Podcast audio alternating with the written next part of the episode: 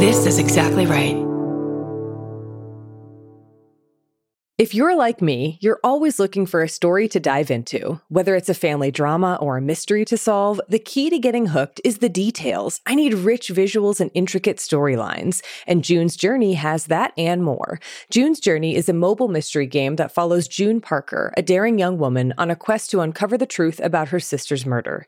This is your chance to test your detective skills because you'll play the game as June herself. Explore beautifully designed scenes from the 1920s, like lavish estates and gardens, and don't forget to keep an eye out for hidden clues. And if you play well enough, you could make it to the Detective Club. There, you'll chat with other players and compete with or against them. June needs your help, but watch out. You never know which character might be a villain. Shocking family secrets will be revealed, but will you crack the case? Find out as you escape this world and dive into June's world of mystery, murder, and romance. It's all just one tap away. Discover your inner detective when you download June's Journey for free today on iOS and Android. That's June's Journey. Download the game for free on iOS and Android.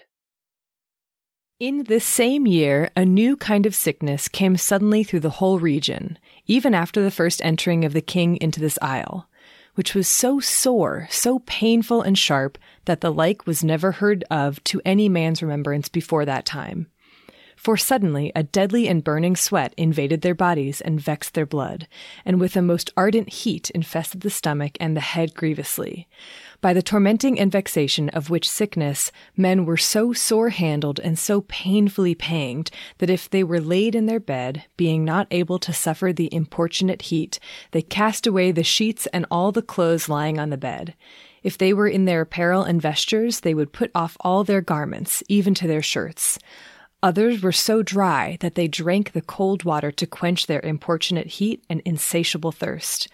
Others that could, or at the least would, abide the heat and stink, for indeed the sweat had a great and strong savour, caused clothes to be laid upon them as much as they could bear, to drive out the sweat, if it might be. All in manner, as soon as the sweat took them, or within a short space after, yielded up their ghost, so that of all of them that sickened, there was not one amongst 100 that escaped. Insomuch that beside the great number which deceased within the city of London, 2 mayors successively died of the same disease within 8 days, and 6 aldermen. And when any person had fully and completely sweat 24 hours, for so long did the strength of this plague hold them, he should be then clearly delivered of his disease, yet not so clean rid of it, but that he might shortly relapse and fall again into the same evil pit. Yea, again and twice again, as many a one indeed did, which after the 3rd time died of the same.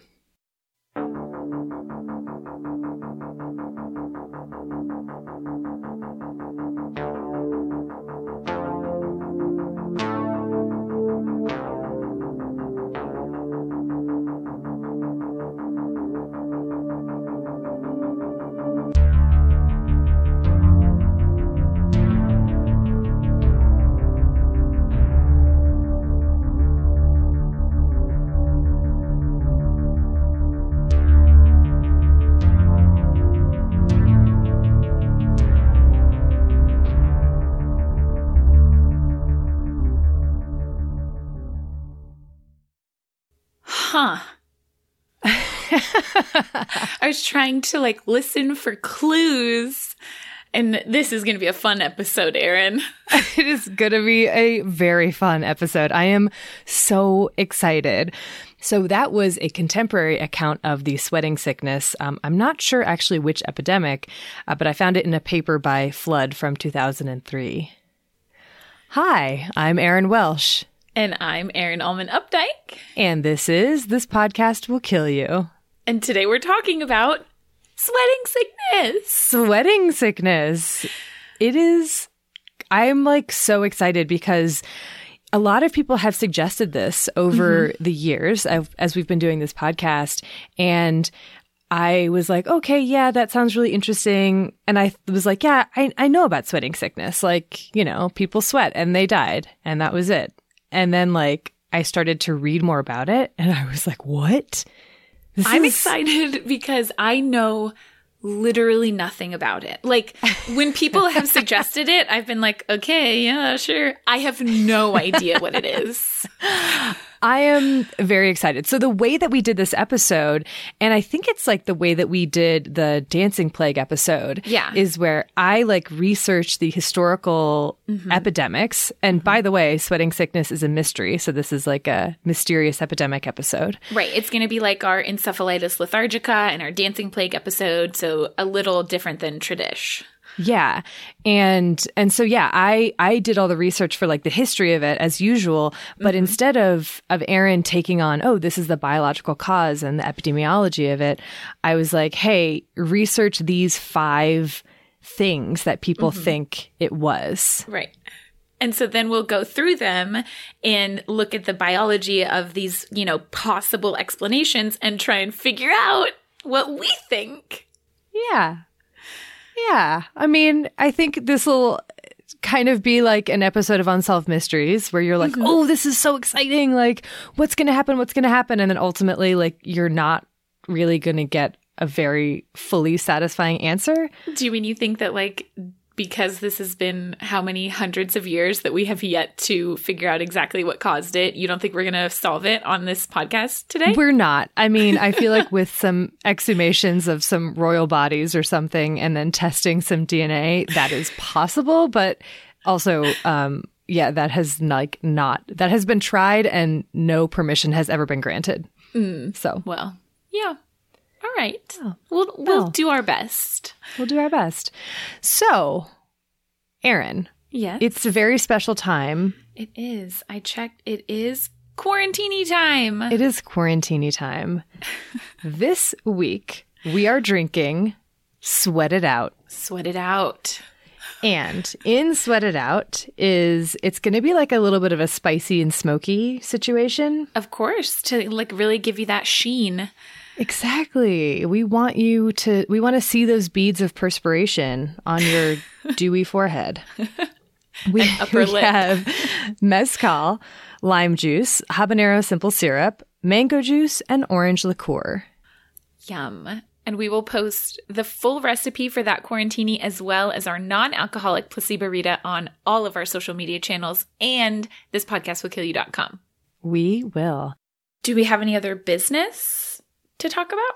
We do have one small piece of business. We have a correction, actually. Yes, we do. So in our last episode, which was on rubella, one of the terms that we used was differently abled. And a bunch of people have reached out to let us know that that is actually not the preferred term. And we apologize for doing that, and we will do better in the future.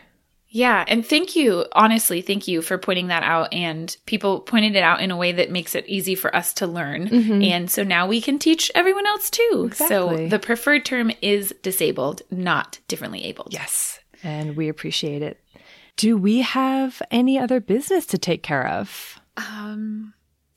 We have merch, which is amazing, created by incredible artists, available on thispodcastwillkillyou.com under merch. We have a bookshop link as well as a Goodreads list if you're interested in finding or purchasing books that we recommend on this podcast. Ooh, and we're getting transcripts. Yay! So you can read more. Yes. We're very excited. These have been very long awaited and will be available on thispodcastwillkillyou.com. Just click on transcripts. We're super excited.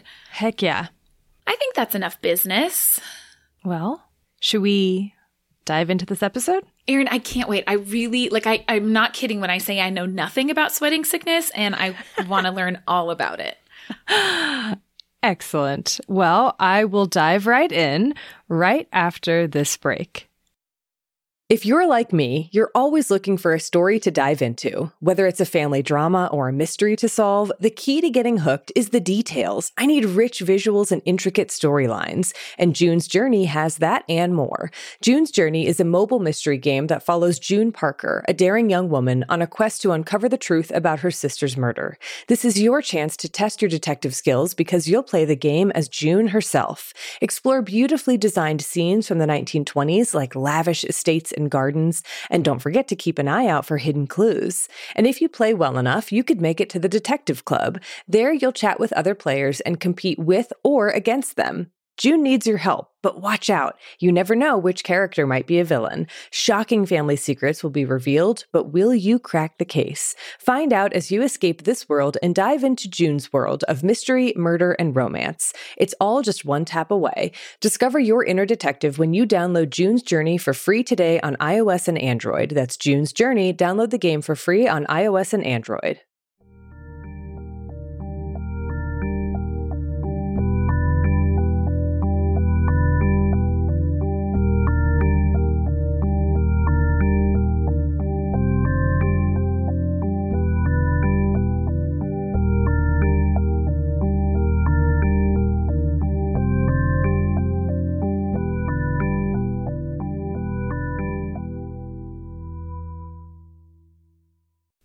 Ready? Oh, yeah. Sweat. Oh. Go. Oh, Erin.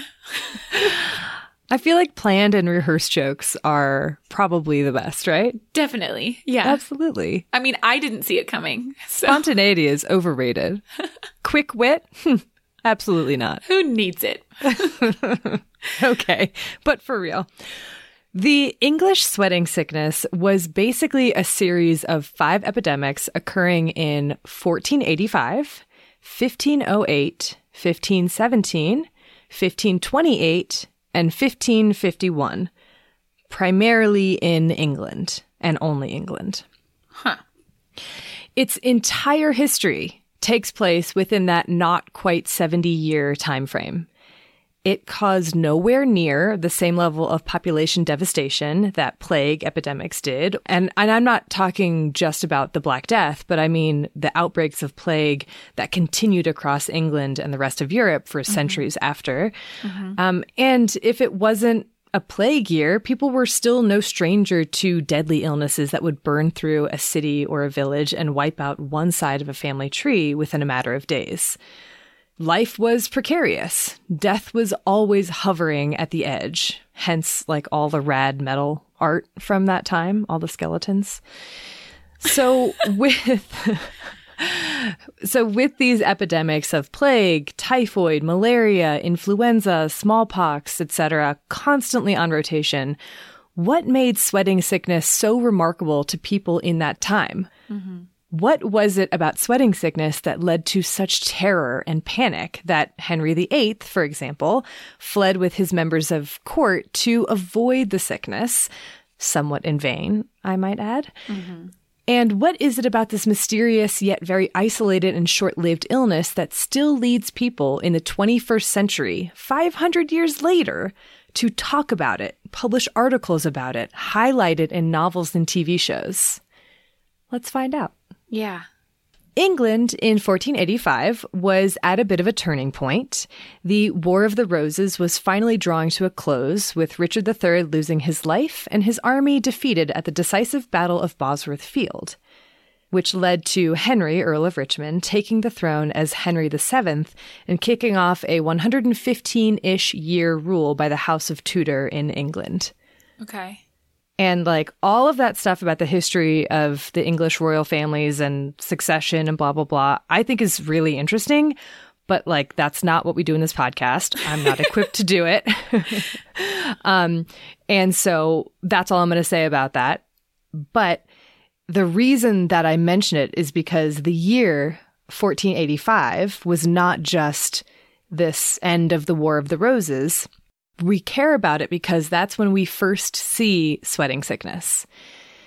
And the exact date within that year of the earliest cases is a little bit controversial because some early chroniclers claimed that it was brought over at the time of the battle by Henry's French mercenaries, but that's actually unlikely for a number of reasons, among them the fact that there aren't any descriptions of this disease in France during that time, and that there were sporadic cases reported elsewhere in England prior to this battle, which took place in late August. August, okay. But where there may have been scattered cases throughout England earlier in the summer of 1485, later it had erupted into a full on outbreak. In early September, the mysterious sweating sickness had spread to Oxford. By late September, it had reached London, and by October, it was in most of the western and southern counties. Hmm.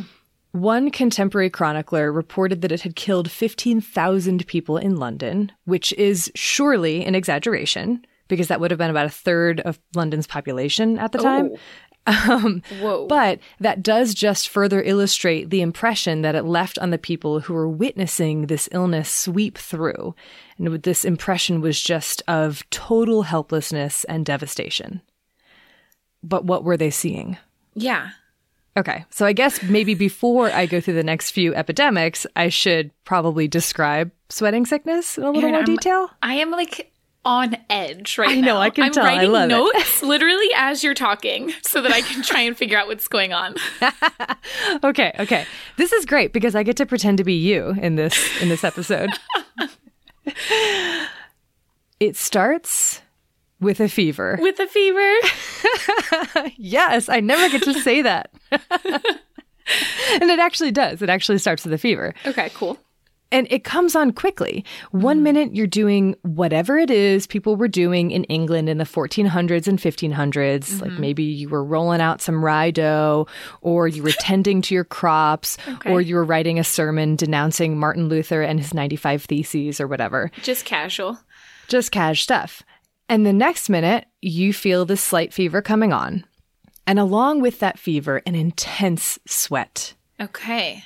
This isn't any old, heavy, after-workout type sweat. This is unprecedented, not only because of the volume of moisture leaking from your armpits and beating up all of your skin, but also from the vile stench accompanying it. What? Fetid, corrupt, putrid, loathsome.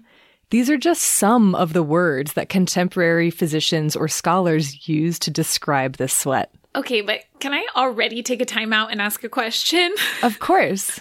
This is a roles reverse, Erin. Now I know how you feel. Okay, are people stinking? Like, is it the sweat that is stinky, or is it just that, like, it's 1485, people don't have great hygiene, and so when you sweat, you smell yourself, and so everyone's sweating, and so now they stink. Like, is it more stinky than other illness sweat? I'm confused. Well, so I can't answer that, except for the fact that the horrible smell was noted in, like, all of the descriptions. Okay. Which, like, would lead me to believe that there is something special about this sweat, because how do you avoid smelling yourself? Like, yeah, you know, well, but I don't know. I'm just going through what you asked me to research, Erin, and already I'm like, well, no idea. I mean, maybe it is possible. Like, so there are some modern scholars that say, well, perhaps the excessive sweat was due to anxiety because the fever wasn't all that high. It wasn't all that burning, or it didn't seem to be. It seemed like a slight fever. And so this excessive sweat seemed strange, but it also was incredibly notable. Like it's in the name. Right. It's in the name. They called it sweating sickness. Yeah. Oh my gosh. I can't answer you about the smell part, but I would have to believe that, like, at a certain point, you would have gotten accustomed to how much you and everyone around you stank. Right. And so then this is above and beyond 1485 stink. It seems to be. Okay. That's the sense I got from this. All right. Okay. So this sweating, which never seems to cease, brings on an unquenchable thirst. Okay. Your heart starts racing. Your back and arms and legs ache. You feel stabbing pains in your stomach and bowels. And oh my God, does your head hurt so badly that you're having a hard time keeping a grasp on reality. Mm. If you're lucky enough to have been close to home when the symptoms began, you find yourself unable to crawl out of bed. And if you weren't so lucky, you lay on the ground where you stood when you first felt the illness coming on. Okay. As you lay there, sweating rancid sweat, guts roiling, body aching, head absolutely pounding, delirious, your breathing starts to become more and more shallow, and a great heaviness seems to settle on your chest. Mm-hmm. Maybe you pile on more and more blankets or clothes to try to keep the sweat in, which might have been prescribed by your quote-unquote doctor. Mm-hmm. Mm-hmm. Or you drink as much lukewarm liquid as you can get down. But what you really want to do, what your body really wants you to do, is sleep. And so you close your eyes and give in. But just like your insatiable thirst, there never seems to be an amount of sleep that's enough to make you feel rested. If you can endure the first 24 hours of this sweating, aching, burning breathlessness, you're probably in the clear, though relapses leading to death were common. But, according to writings from the time, few escaped the illness and most succumbed to death within a few hours of symptom onset. If you were well at lunch, you could be dead by dinner. Quote, "But all alike died, either as soon as the fever began or not long after, so that of all the persons infected, barely 1 in 100 escaped death." Whoa. The precise cause of death was unclear, still is unclear, but there are some isolated reports of people recovering after being given an enema, which suggests, along with the list of symptoms, that severe dehydration may have played a major role. Okay. Yeah. Okay. So now, after hearing this description of sweating sickness, which I based off of a few contemporary accounts by Thomas Forrestier and John Caius, who lived through the 1485 and 1551 epidemics, respectively, I think we can mostly answer my earlier question as to why sweating sickness left such an impression on people at that time, even though, you know, epidemics of sweating sickness weren't nearly as widespread or devastating as something like the plague. This was a terrifying, rapid disease that would kill you within a few hours. Everyone's dying from it. I need to know more. Yeah. Okay. Well, here we go. Okay. So what I'm going to do is I'm going to talk first a little bit about the characteristics of sweating sickness and then sort of go through each of the epidemics. Yeah. And then I want to hear from you about the different diseases that you have, and we'll try to like symptom match. Yeah. And then at the same time, like I have sort of at the end of my notes, like an epidemiological breakdown of things, like who it affected, where it happened, when it happened, et cetera. So, yeah. Okay. And the rapid thing, I mean, like how quickly people died, it doesn't seem to be just, you know, the exaggeration or drama of the 14 and 1500s. Like one of these scholars wrote that, quote, "We saw two priests standing together and speaking together and saw both of them die suddenly. Also, in the last day, we see the wife of a tailor who suddenly died. Another young man walking by the street fell down suddenly. What? Immediately, some were killed opening their windows, some in playing with children in their street, some in 1 hour, many in 2 it destroyed. As it found them, so it took them, some in sleep, some in wake, some in mirth, some in care, some fasting and some full, some busy and some idle." What, Erin? I know. And what you're telling me, too, is like the number one symptom is the fever and sweat. Fever, stench, sweat, rapid death. There's also seems to be difficulty breathing. So, okay. Yeah. But how much of that is just because you've been sweating so much and your heart rate is so high that now you're just like tachypnic because your body is like on overdrive, which is what it sounds like more than like that you're literally having any pulmonary issues. Right. There's no cough. There's no sputum. There's no, oh my gosh, Erin. Okay. I mean, yeah, there doesn't seem to be a cough. There's no rash. No rash. Yeah. What? I know. Okay. The people living in England during the time of the sweat were no stranger to a quick and unexpected death, but this was shocking, like even to them. Yeah. And another reason that it may have stood out was not just how rapidly it seemed to descend on a village or town, but also how quickly it left. So within, let's say, like 5 days, you might see the same number of burials you would normally see in several months. And it's just this big blip on the radar. Whereas outbreaks of plague and influenza and smallpox and other infectious diseases would show up in more of like this rolling wave fashion, a slow build, sustained intensity, and then a gradual decline. And sweating sickness was like a rogue wave, just like, boom, right in the middle. Right. And this characteristic of sweating sickness is also super useful for a present-day analysis or investigation into the disease because it allows researchers to identify likely outbreaks of sweating sickness using parish registers, which recorded baptisms, marriages, and burials, among other things. Okay. And so even if a parish register didn't note that it was specifically the sweat that was responsible for a burst of death, you can use information from nearby registers to note likely outbreaks and to estimate the impact that an epidemic of sweating sickness had on a particular village or a town, and to also study geographical variation in outbreaks. So not only was this sweating sickness deadly and lightning fast, it also appeared to be brand new and unknown outside of England, at least at the time of the 1485 epidemic. And so, like we heard in the first-hand account, a new kind of sickness came through the whole region, which was so sore, so painful and sharp that the like was never heard of to any man's remembrance before that time. I'm really having a hard time with this. I know, I love it.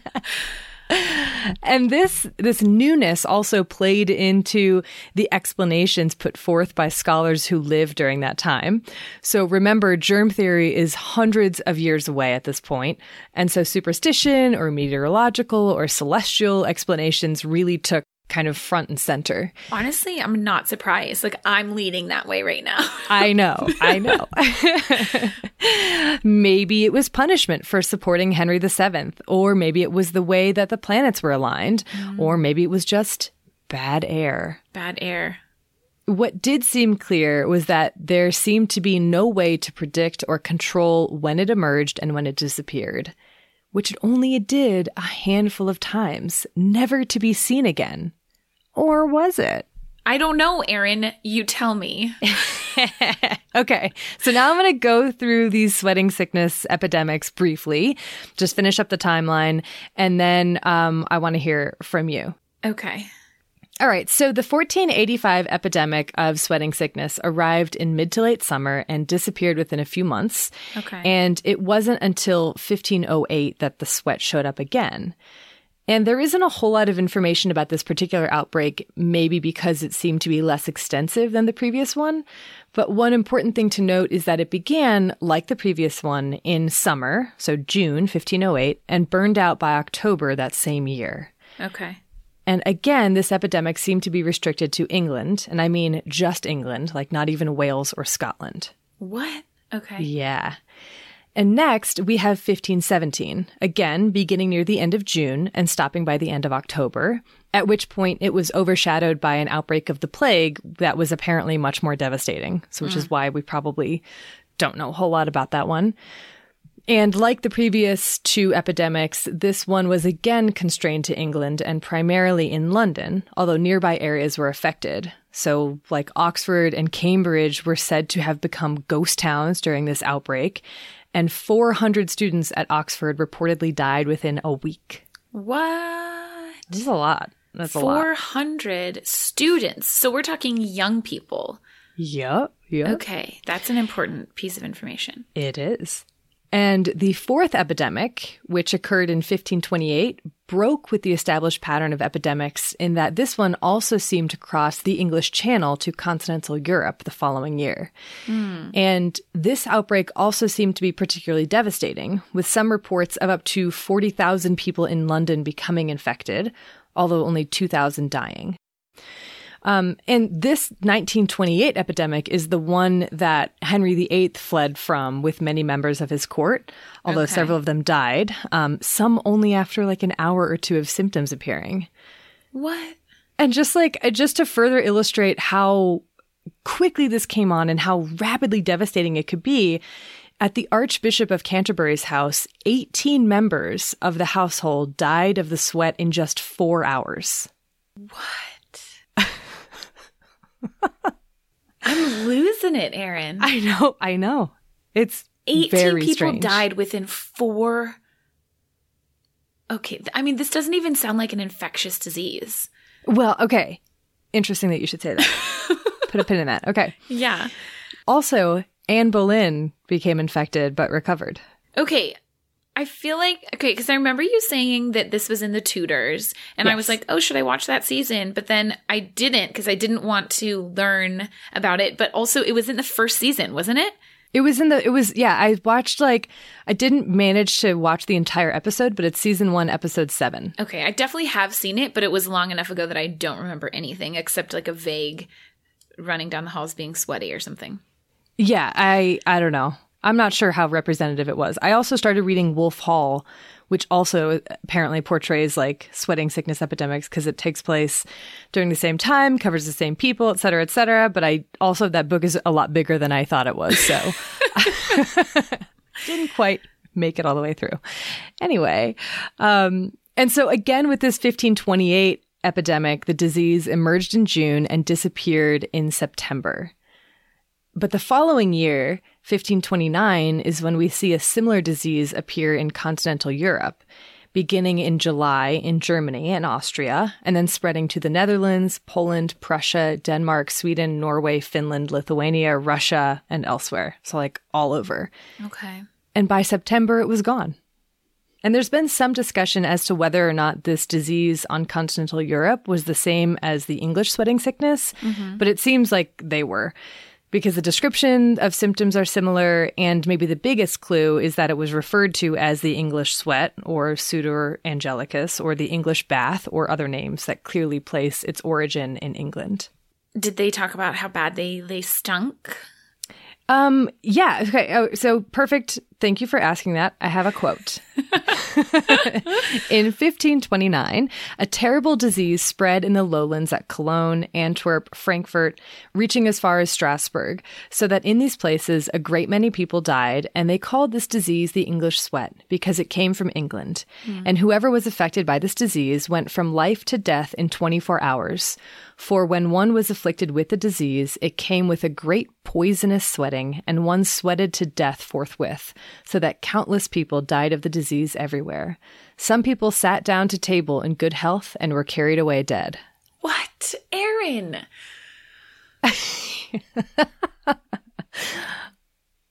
I know.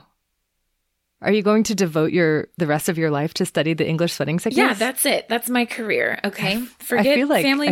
I feel like it's inevitable. It's sweating sickness all the time.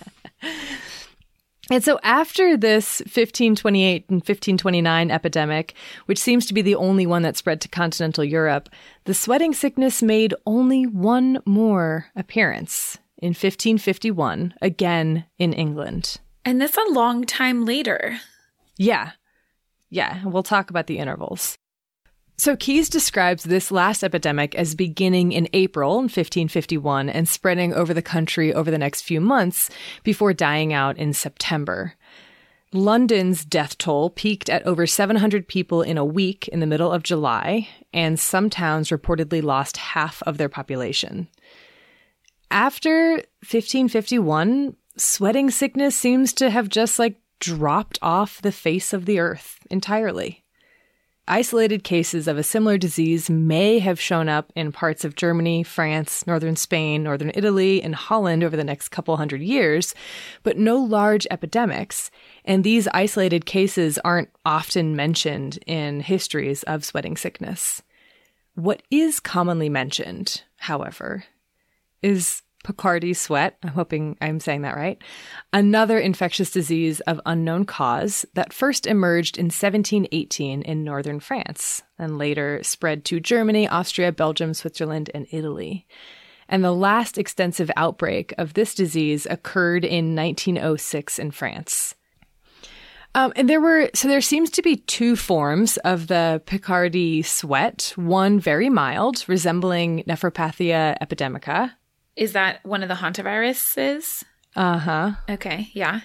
And another more severe version that more closely resembled the sweating sickness, but was still much more mild. There were also some like fairly substantial differences between the two diseases in terms of their symptoms. So, for instance, the Picardy sweat was often accompanied by a rash and subsequent peeling of the skin, as well as nosebleeds, neither of which seemed to be symptoms of sweating sickness. But is it just because everyone died so quickly that they didn't show any other symptoms? That's something I'm wondering. Yeah, that's possible. I don't know how quickly the rash came on, but definitely the more severe version of the Picardy sweat does seem to be like extremely rapid onset. Okay.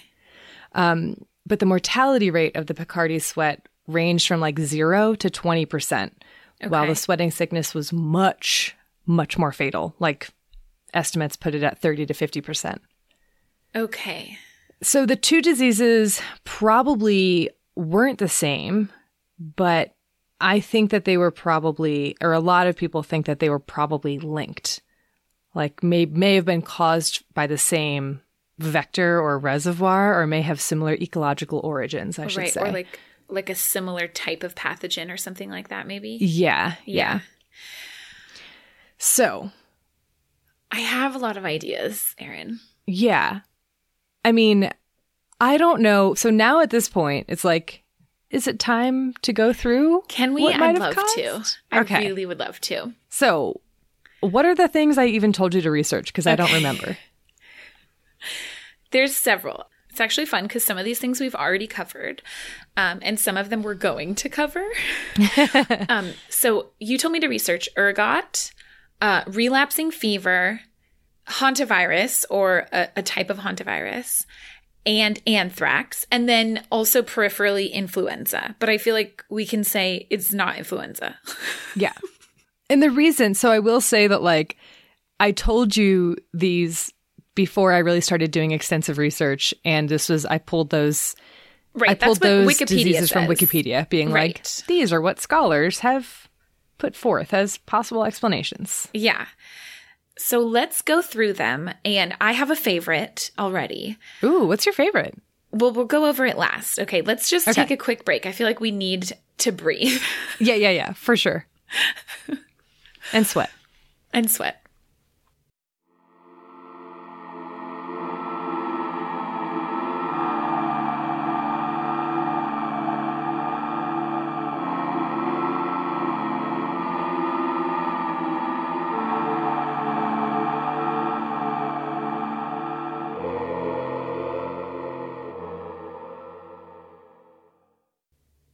Okay.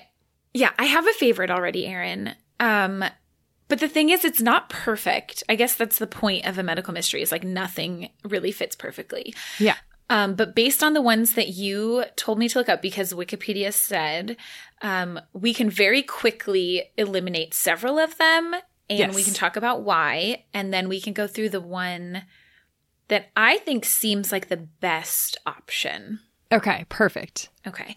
So influenza, if you haven't listened to our very first episode of this entire podcast, you can learn all about influenza on that episode. But basically, this does not sound anything like influenza. It does not. And so that was one of the earliest explanations put forth. And I think that it was very popular and retained popularity for a while because the 1918 influenza had a similar pattern in that it attacked who seemed to be like the youngest and healthiest, with a male predominance. Yeah. Right. And certainly it's not out of the question that you would have a brand new strain of influenza, and it could be much more deadly, like the 1918 pandemic.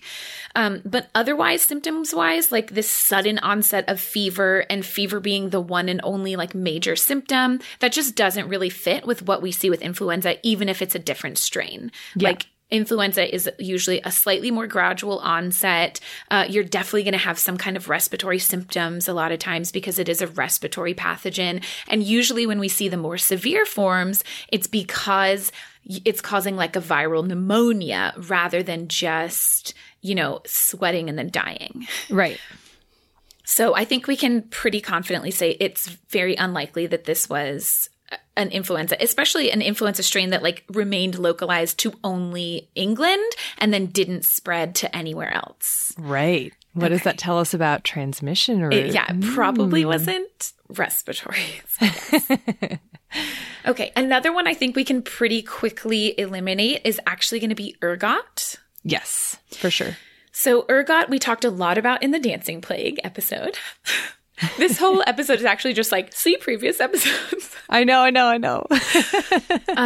But we will go through it. So ergot, a fungus, produces a number of different alkaloids, including ergotamine, which if you ingest ergotamine or any of these other alkaloids, that's when you get these type of symptoms. What I like about this as an explanation is that ergot is not an infectious disease, right? It's like you're ingesting this alkaloid produced by this fungus. And so the onset can be really rapid. And from what you're saying, the onset of this is so rapid that it's hard to believe this is an infectious disease because it's so very rapid like that.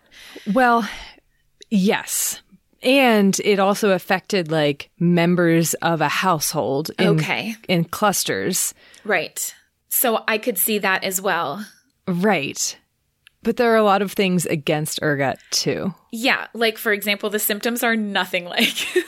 Correct. So that would be the number one thing. Yeah. So the signs and symptoms of ergot generally have to do with like it causes vasoconstriction. So depending on where that vasoconstriction is, you're either going to have like tissue death and limbs falling off, or you have like a convulsive form where it's affecting your central nervous system. So you have like nausea, vomiting, diarrhea, convulsions, all kinds of weird sensations, but nothing like this super high fever, sweating. Like, that's just not something that you really see. Certainly hallucinations and delirium, like you were talking about, but because of the ergotamine, not because of the fever and sweat. Yeah. So. I think maybe not ergot, but a food-borne type of thing was also, like, I know botulism was briefly proposed at some point, but I don't. Again, doesn't fit. It doesn't fit. Yeah. Symptoms-wise, it doesn't fit. I agree that like cluster-wise in a household and onset-wise, some kind of preformed toxin or a foodborne something, I could see that fitting with some of the epidemiological characteristics, but there aren't a ton of those. I mean, there are some that cause fever, but really, actually, no, there are not a ton that really cause this kind of fever that you would see, because fever is indicative of inflammation, which is something that we see more with, you know, infection rather than, I don't know. Right. Well, and I think there's also the matter, and I definitely have withheld some key points. Oh, great. Thanks a lot, Erin. I just think that I think that we can back and forth this. So like, So like when we're talking about how sweating sickness seemed to be spread, it doesn't really fit foodborne pathogen. It does seem to have traveled along roads. So like if it took 15 days to travel between one village and another, that is often the interval. Like that was seen, the interval between outbreaks in particular villages or towns.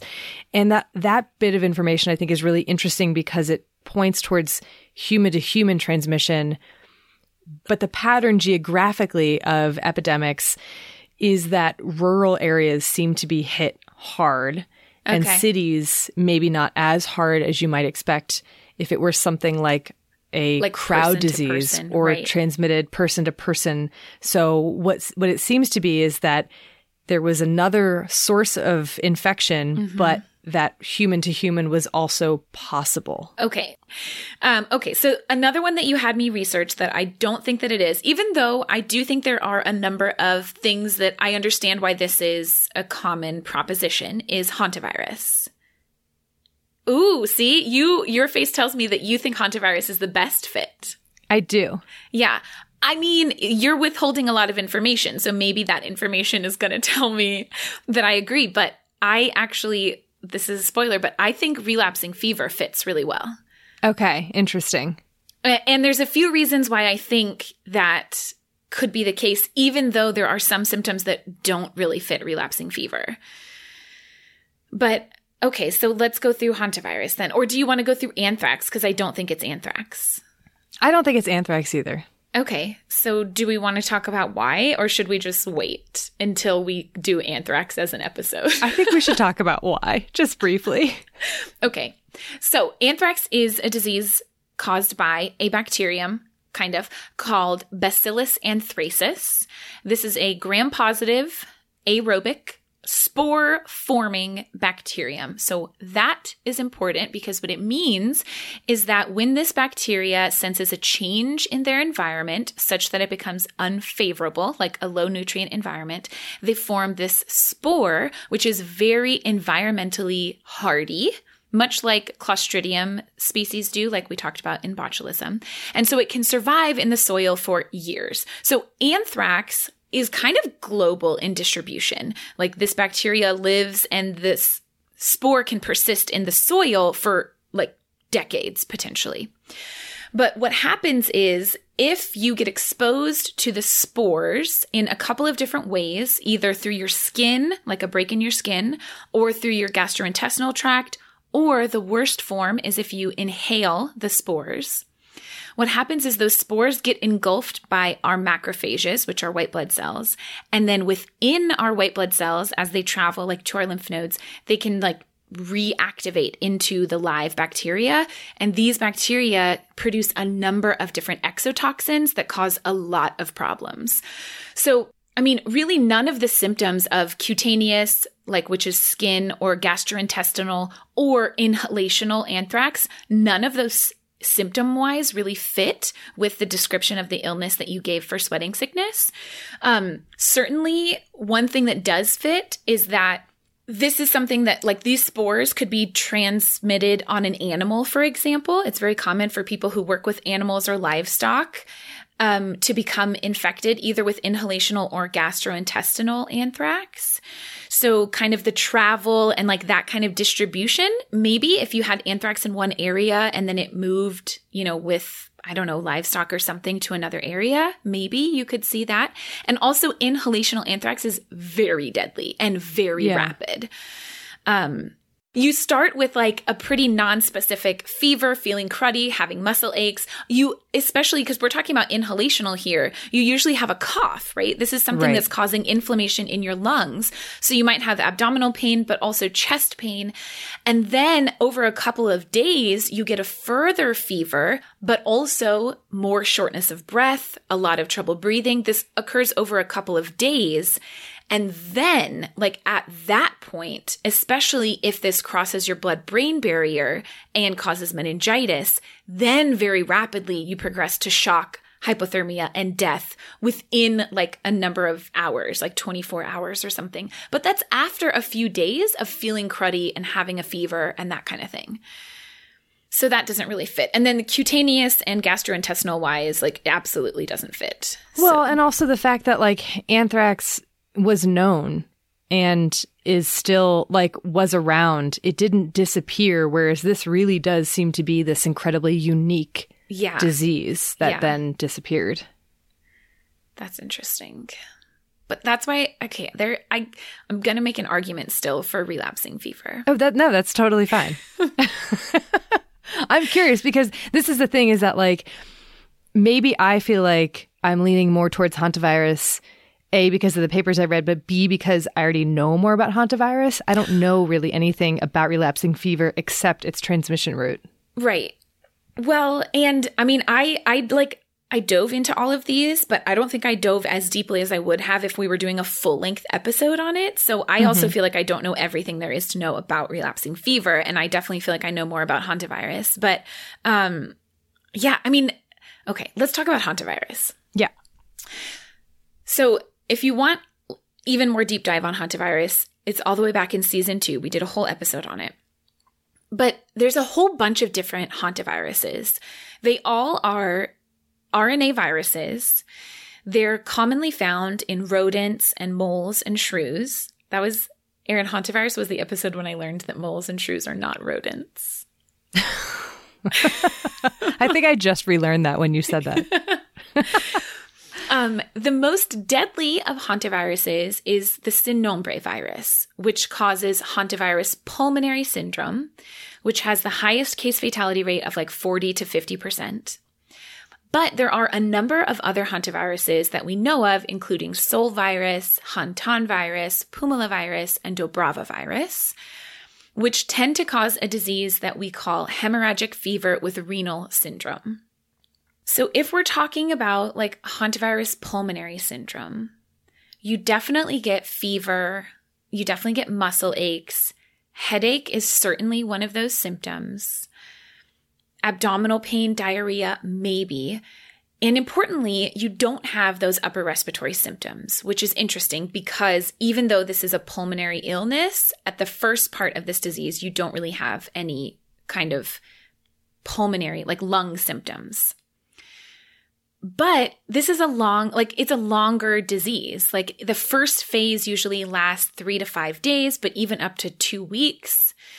And then after that first phase where you're just kind of feeling cruddy, then you start to have these heart and lung symptoms. And within 24 to 48 hours of that is when you could die. But even still, you have a longer period of feeling not good and having a fever and having all these other symptoms before you die. I don't know, Erin. Okay. I feel like we have pretty successfully ruled out a few of them. Yes. Okay. And we are now left with like what we think and what has been commonly reported as like the two leading proposed explanations. Okay. What if you briefly laid out just the very basic characteristics of Hantavirus, the Hantavirus pulmonary syndrome, and relapsing fever, just like how they're transmitted, you know, table form type stuff. Okay. And then I'll go through the epidemiological characteristics of sweating sickness and we'll kind of talk about each point for each of them. Okay. That sounds fun. Okay. Okay, so focusing on Hantavirus pulmonary syndrome. So Hantavirus pulmonary syndrome has a case fatality rate about 30 to 50%. Sounds familiar. It does sound familiar. Relapsing fever, first of all, importantly, there are two different forms of relapsing fever. There's louse-borne relapsing fever and there's tick-borne relapsing fever. And they're very different in terms of their epidemiological characteristics. And I think this sounds much more like louse-borne relapsing fever, which is more common in groups, it's more common in epidemics, and has a case fatality rate of between 10 to 40%. Okay.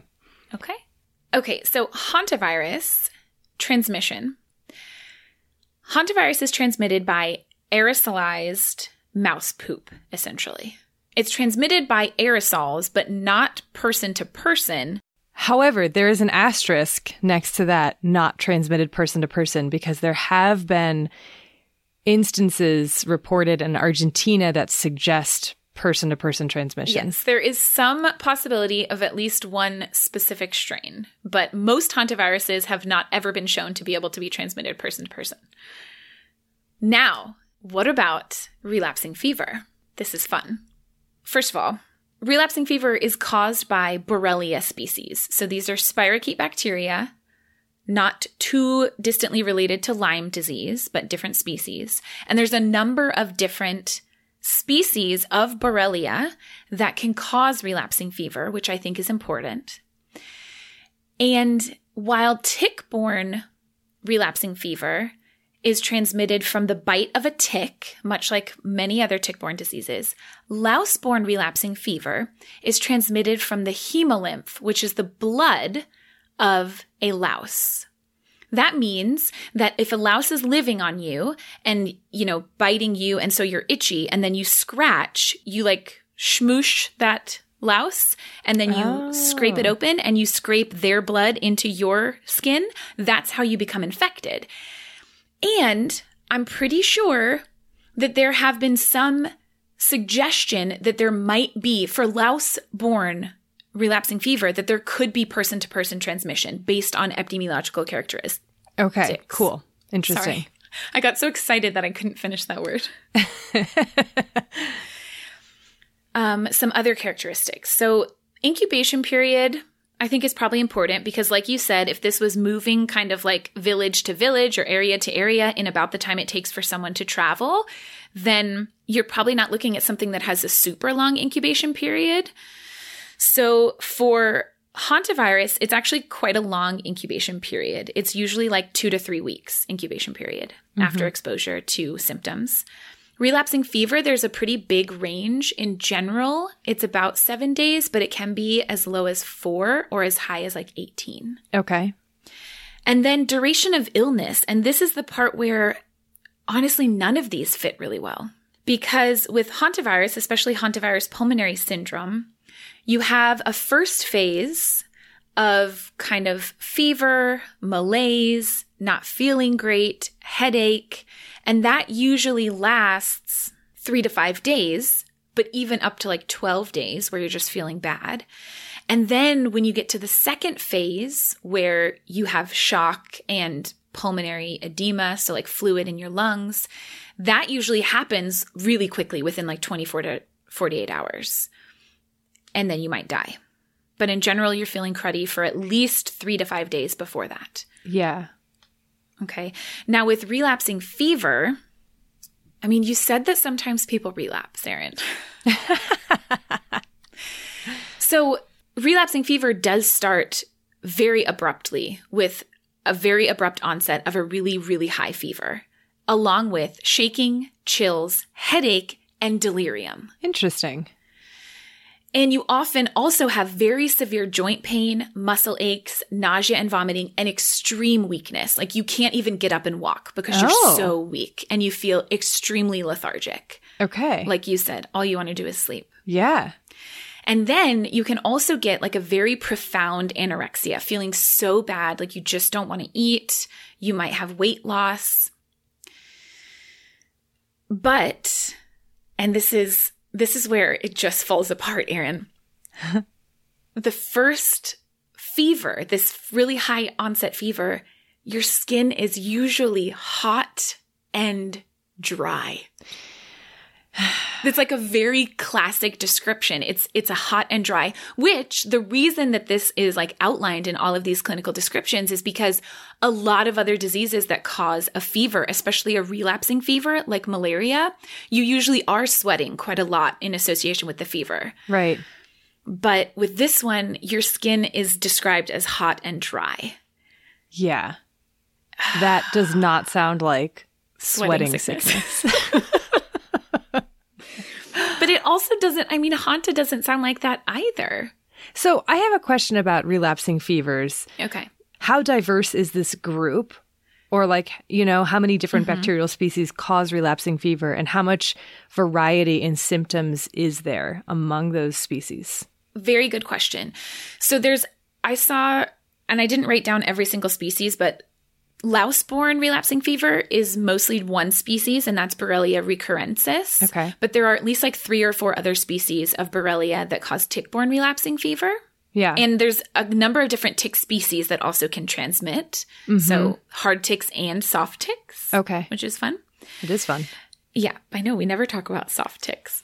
But they do – so tick-borne and louse-borne relapsing fever look a little bit different. So like the length of illness is different. The mortality rate is different. Tick-borne relapsing fever is not as deadly as louse-borne relapsing fever. Louse-borne usually lasts a little bit longer, like 5.5 days of symptoms rather than 3 days. And then the interval between relapses is also longer for louse-borne relapsing fever, and you generally have fewer relapses. You have like maybe 1, maybe 2 relapse. But with tick-borne relapsing fever, you often have like 3 or more relapses of symptoms. Okay. Okay. Now, you do often have a rash. It's not uncommon. But, and this is why I mentioned that in the French epidemic where people did have a rash, the rash can look a lot of different ways. Like there's a lot of different kind of presentations of a rash. But it usually happens after the first set of symptoms while you're otherwise asymptomatic. So if people survived long enough to get to that point, maybe they would have had a rash. Okay. Okay. But this is getting off of the epi characteristics a little bit, but I want to get into the pathophysiology of how relapsing fever works because this is part of what makes me think that maybe it was like a certain subtype of Borrelia that caused these particular epidemics. Because what I think is really interesting is like what causes this relapsing disease, right? Yeah. The reason that you have a relapsing fever and symptoms in tick-borne or louse-borne relapsing fever is that the bacteria that cause this vary their surface antigens. Ooh. So they change out those proteins that are on their surface that our body is responding to in order to kill them. And they do so during cycles of disease. They change them so well that so you get infected, right? The bacteria enter your bloodstream, either by you scratching them in or by a tick spitting them into your bloodstream. They replicate. Our body reacts, which is why you have all these symptoms, fever, feeling crappy. And then our immune system like tries to kill them off, but the bacteria go, okay, well, you figured out this antigen, so we'll just change our outer proteins. And then our body's like, oh, we did it. These bacteria are gone. And they don't recognize these anymore. So then they can start to replicate all over again. You have a huge amount of bacteria in your blood again, and it's like a whole new infection. That is unbelievably cool. Right? That is fascinating. It is so fascinating. Wow. And so I wonder, could it be that there was, you know, a particular antigenic subtype that was present in England at this time that happened to cause a slightly different presentation of this disease? I don't know. I just don't know, Erin. I know.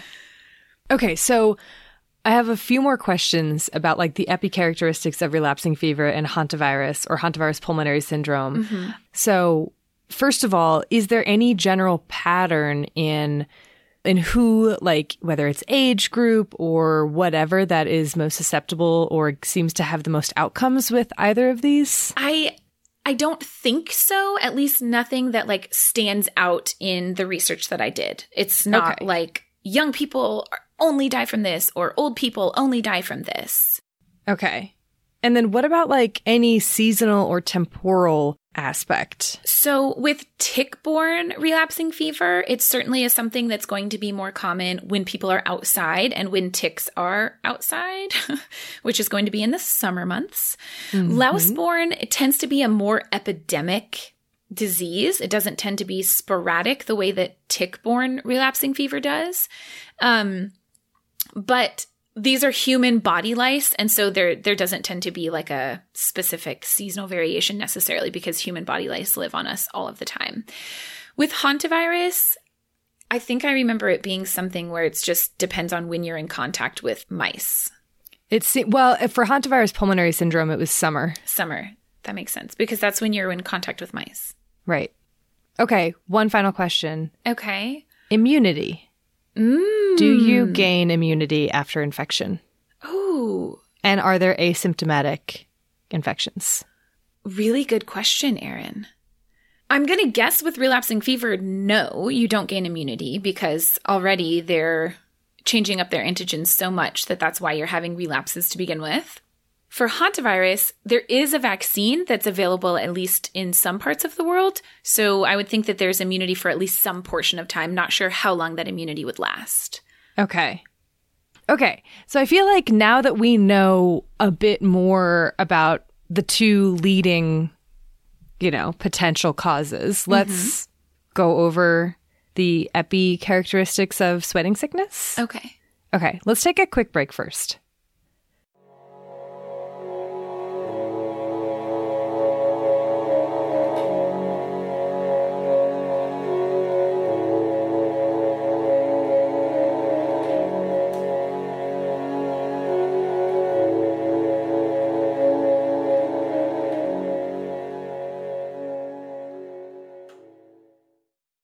All right, so I've grouped the epi characteristics into five basic sections. Okay. So, you know, what was sweating sickness? So like symptoms, case fatality rate, et cetera.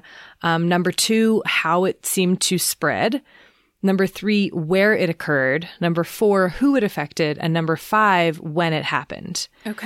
Okay. So starting with what it was rapid onset, fatal disease characterized by excessive, foul-smelling sweating, fever, body aches and pains, stomach pains, headache and delirium, heart palpitations, and breathing that was shallow and labored. Mm-hmm.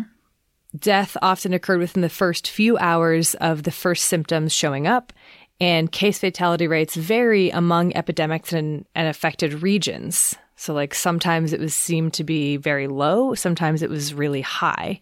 But overall, it does seem that it was a very high mortality rate. Mm-hmm. And most estimates put it at like 30 to 50%. Okay. The only epidemic where mortality could actually be somewhat reliably calculated was the 1551 one. And because like by that point, but not for the previous epidemics, parish registers actually began to be in use.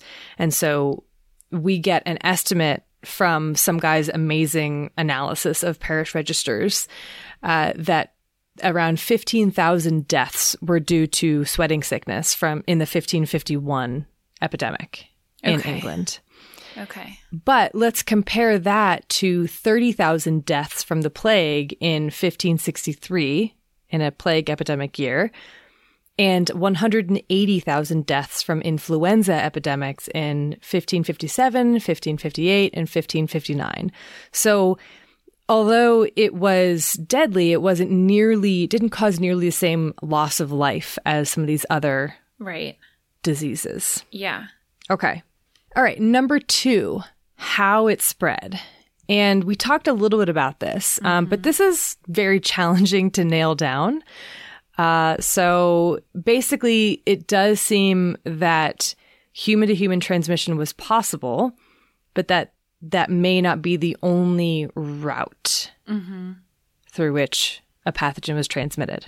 See, this is why I lean louse-borne, because, lice move from person to person and thereby move the disease. Right. So it's not directly person to person, but it is person to person in that sense, right? It's not it doesn't need an animal reservoir. It's a human disease. It doesn't, right. But I think what makes me lean away from louse are a number of things.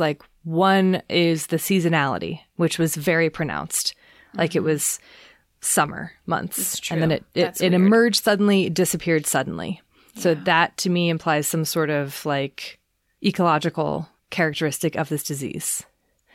And the second thing is, and I didn't really go that into it yet, and I will right now, I'll skip ahead to number four, is who it affected. So who sweating sickness mostly affected. Okay. And so, like I said, it seemed to primarily impact England only, even respecting political boundaries. And I don't really know what to make of that. Maybe contemporary writers were just being a bit dramatic and wanting to play up the role of England as a victim. Or maybe it was real, in which case I wonder if there was some sort of cultural or behavioral difference that prevented its spread. So maybe one type of grain was more commonly grown and stored in England, thus providing more food for rodents, or maybe it was stored in a particular way or a certain place that would have changed how rodents and humans, or arthropod vectors and humans, interacted with one another.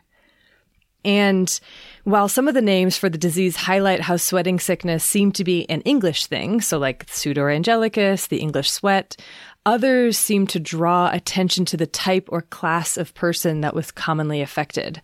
So stoop gallant, stoop knave, and know thy master, which is basically it seemed to affect wealthy, well-to-do, healthy young men primarily. So between the ages of 15 and 40. And that would lean kind of away from a louse-borne, just because lice usually, it's in more crowded conditions, more lower socioeconomic status, when you don't have access to be able to clean yourself and get rid of lice. Right. And I talked a bit about the urban to rural difference as well, where it did seem to be predominant, would hit hard rural areas, but it also was in urban areas as well. I don't know, but not to the same degree as it was maybe in rural areas. Okay. And so then the final thing is when it happened. And by this, I mean two things. So one is the very sporadic nature of the epidemic. So these, the years separating them are 23, 9, 11, and again, 23. So ooh, that's weird. It's very strange.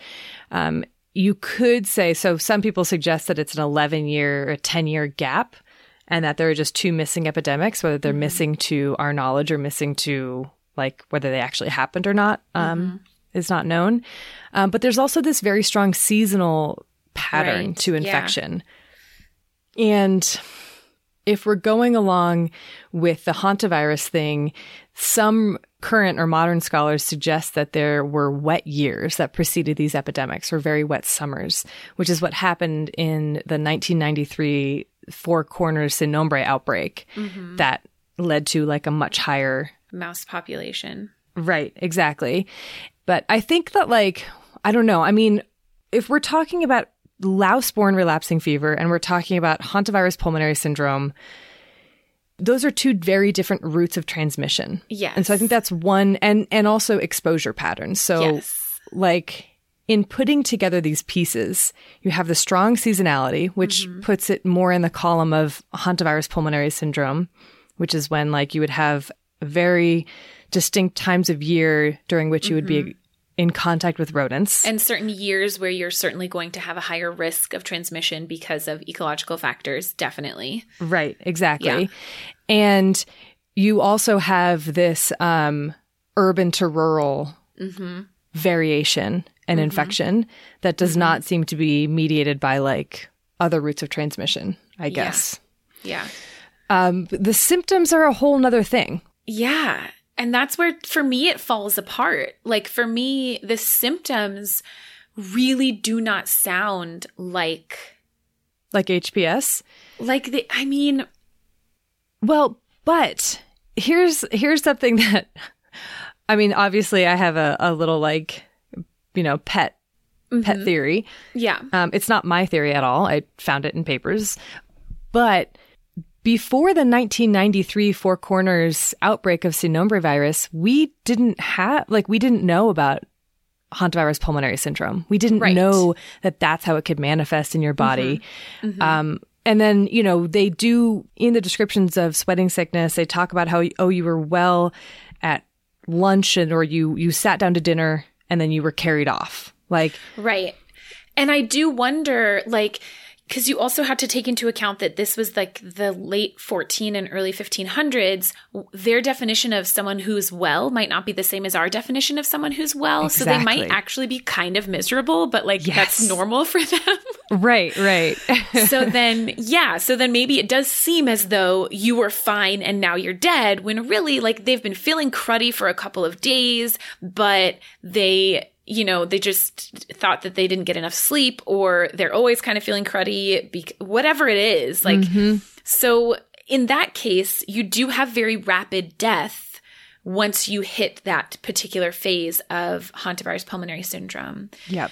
And even with, the other hantaviruses that are a lot less deadly that now circulate in Europe and other parts of the world, when you do die from those, you die pretty rapidly, right? It's either like you recover over a very long period of time or you die pretty dang quick. So, I guess that does – there are things that fit. It's just – I don't know. I mean, I think, like I said at the beginning of this is like an episode of Unsolved Mysteries. I hope you didn't go into it expecting a solid answer. It's also so bizarre that it would be only in England, even if it was a hantavirus, because whatever mice populations or whatever that would be high in England, like why wouldn't they also be high in Scotland and Wales? I don't think that the ecology is – I don't know the ecology all that well, but I would assume that there are a lot of similar rodent species in those areas. Yeah, definitely. And I think there were people have looked in writings of the time and found no evidence or nothing to suggest that there were massive either population booms or massive die-offs of rodents, like anything unusual about mm-hmm. rodent populations. But that's where I was wondering whether grain was stored in a different way or in a different location in the house in England. Uh-huh. Yeah. I mean, there's also like... There could be a wet summer in certain parts of England, mm-hmm. and it could have missed Wales or Scotland entirely. Mm-hmm. Mm-hmm. And also how much of that is just a little bit of like, oh, the English are being punished for our support of Henry VII or something. Yeah. So going over, like, what do we know? What can we say about this? Yeah. Do we think it was an infectious, contagious, transmissible pathogen? Maybe? I think yes, based on how it seemed to travel along roads or along like common routes. So it seems more like an infectious, and like there's some component of person to person. There's some component spread. Of person to person, but it's not driven by that. And there's a strong ecological component which is as so well. Weird. Yeah. So that points towards either arthropod mm-hmm. or rodent. Right. The two most likely. Oh my God, Erin. In all likelihood, this is something that we don't have anymore. Like, why did it disappear? No idea. Which is even more fascinating. Like, if this was a virus, whether a hantavirus or some other virus or a bacteria that caused these specific outbreaks across an entire country and then disappeared. Yeah. Where did it go? Well, unless it really was the Picardy sweat. But what's that? They don't know. Right. So then where did it go? It caused one outbreak? No, it caused outbreaks starting from 1718 all the way through 1906 was the last outbreak. The last diagnosed case was in 1918. That's even weirder, Erin. What is the case, though, is that most people seem to believe that Picardy sweat and sweating sickness were different diseases. It didn't, like, sweating sickness didn't turn into Picardy sweat, but that they were probably caused by the same thing, whether that was like a rodent reservoir, some sort of arthropod transmitted virus, or like relapsing fever where there is no rodent reservoir. Fascinating. Yeah. And there's still no consensus. Is that correct? There's still no consensus. If you look at the evolution of thought as to what caused sweating sickness, it started out influenza and relapsing fever, and then it kind of morphed into some sort of arbovirus, so a virus transmitted by an arthropod. But that was kind of discarded even by the authors themselves because they were like, we don't see any bites or rashes. Like, that would have been noted. They feel like it would have been noted. And then following the 1993 Four Corners Sin Nombre outbreak, that is when hantavirus pulmonary syndrome became the leading cause. Interesting. Yeah. Even though there's still no pulmonary symptoms. I mean, I guess that what they view as pulmonary symptoms are the shallow breathing, and the heaviness on the chest. Interesting. Yeah. But, you know, I think that it's interesting to think about, why do we care about this still? Like, why are we still talking about it? Well, I feel like, do we have to explain the answer to that question when we're living through a pandemic of a brand new virus? Yeah, exactly. Exactly. But I think, like, this is such a bizarre and terrifying and fascinating illness, sweating sickness, in these diseases that we think could be related to it that exist today. Like, they're still around. Does that mean that there's the potential for something like this to happen again? Who knows? Absolutely. I mean, yeah, I think it all boils down to the fact that, like, understanding the nature and the cause of epidemics, whether they're present or especially those in the past, can help us just prevent future ones from happening. So, right. And trying to understand too, like I think we went through, like, the ecological characteristics of this disease, as well as the, you know, temporal characteristics and the epidemiological, like, understanding all these different facets can really help you to narrow in on what you think might be the cause. Right. You can't just compare symptoms. Right. You have to consider the context. Yeah.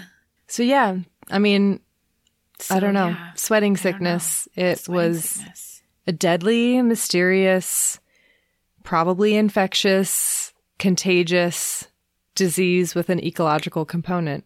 Fascinating, Erin. I learned so much. I mean, I also learned nothing, but I learned so much. I know. It's interesting. If anyone has any other thoughts on what it could have been, or wants to vote for their favorite.